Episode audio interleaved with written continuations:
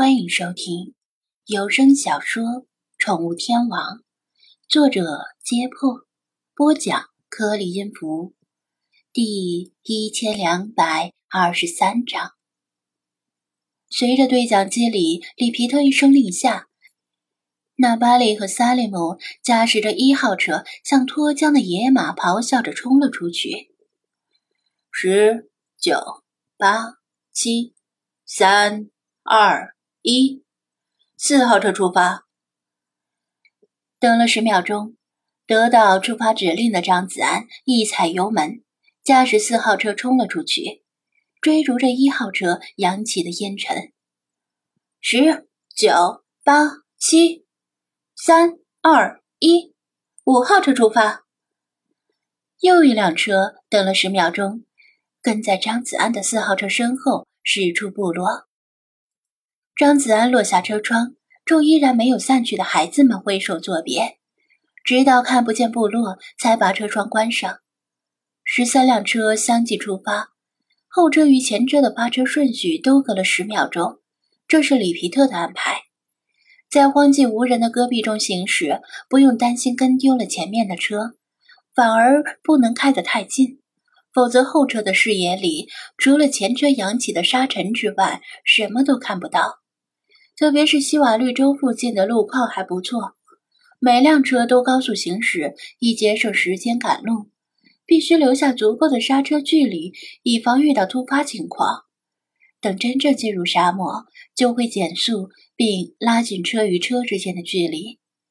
张子安的车虽然是编号四，但在行驶中是位于第二顺位，紧随着那巴里的车后。车队拉得很长。作为两支队伍的队长，里皮特和魏康分成二号车和三号车，行驶在车队的中央位置，以免对讲机信号无法覆盖到整个车队。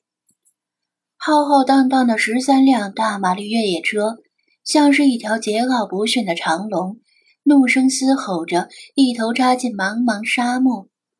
每辆车的车内都装载着足以维持一个人在沙漠里生存的十五天的给养。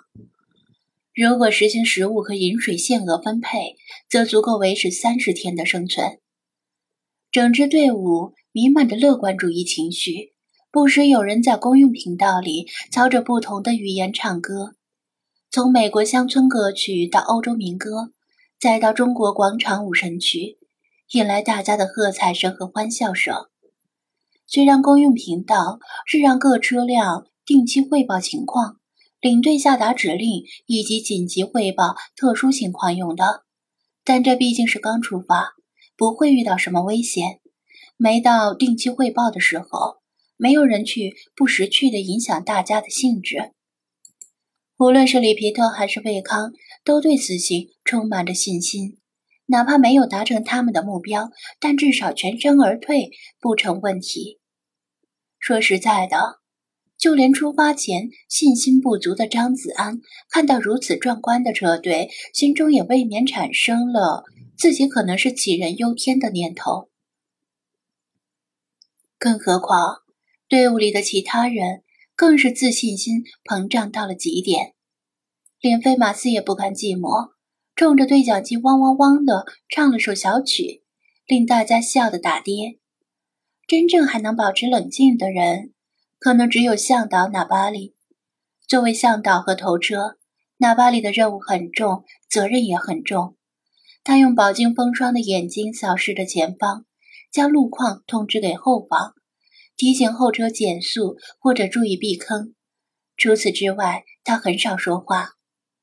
萨利姆坐在一号车的副驾驶位上，心中充满着激动，叽里哇啦地向纳巴里询问各种问题，但纳巴里只回答其中的少许问题，大概十个问题就回答一个，剩下的问题他认为没必要回答，应该由萨利姆用自己的眼睛去观察，用自己的耳朵去倾听，用自己的心去感知，真正的好向导。不是教出来的。萨利姆在公用频道唱了一首贝都因人的传统民谣，引来大家的喝彩，令他高兴的在副驾驶位上摇来晃去，像是乘着冲浪板在大海的波涛上起伏一样。那巴里叔叔，你需要休息一会儿吗？我可以替你开。他自告奋勇的问道：“一是为了讨好纳巴里，因为他觉得纳巴里的态度有些冷淡，担心纳巴里不会把沙漠里的知识向他倾囊相授；二是自己也想过过开车瘾，毕竟他从来没有开过这么棒的越野车。”纳巴里摇头，盯着前方说道：“我不累。”萨利姆讨了个没趣。听着对讲机里传来那个中国女生清脆甜美的歌声，又想起恨未谋面的世华。他从张子安那里打听到，世华已经平息了之前的风波，反而收获了不少粉丝，还让张子安替他向他道谢。萨利姆不想要他的感谢，只想在进入沙漠深处之前亲眼见他一面，向他诉说心中的景物。只要他能对他笑一下，用秋水般的眼眸看他一眼，他死而无憾。然而张子安告诉他，世华目前跑到上埃及去旅游了，听说是去了阿斯旺水坝附近观光，令他遗憾万分。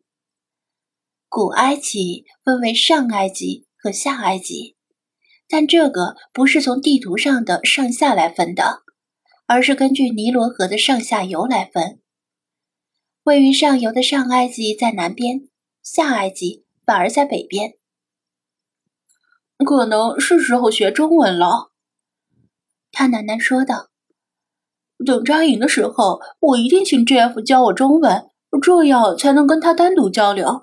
奇怪，他明明长着一副欧洲人的面孔，为什么却说中文？真是遗憾。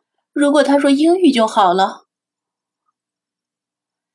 世华对他来说就像是无穷的谜团，每一处都有令他分外着迷。不远处，一支驼队慢悠悠的与车队相向而行，驼铃叮当作响，晒得黝黑的贝都因人同胞面无表情的注视着车队。虽然他们是晒着太阳骑骆驼。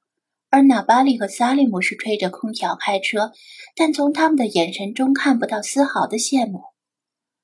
纳巴利叹了口气说道：“中国人太着急了。”萨利姆听得一脸懵逼，以为是在说实话，根本没想到纳巴利怎么可能认识世华，马上说道：“纳巴利叔叔，世华是个好姑娘，她一点也不着急。”纳巴里同样听得一脸懵逼，叔侄俩大眼瞪小眼。半晌，纳巴里说道：“我是说李先生和魏先生，世华是谁？”啊，哦，没什么。萨利姆讪笑道，急忙岔开话题：“纳巴里叔叔，你为什么说他们着急呢？”纳巴里叹了口气。我向他们提议，我不反对开车进入沙漠，但最好带上几匹骆驼。他们却一致拒绝了，说带骆驼会拖慢行程，那样需要携带更多的物资，在沙漠里会耽搁更久，反而会增加遇到危险的几率。说着，他握紧了方向盘。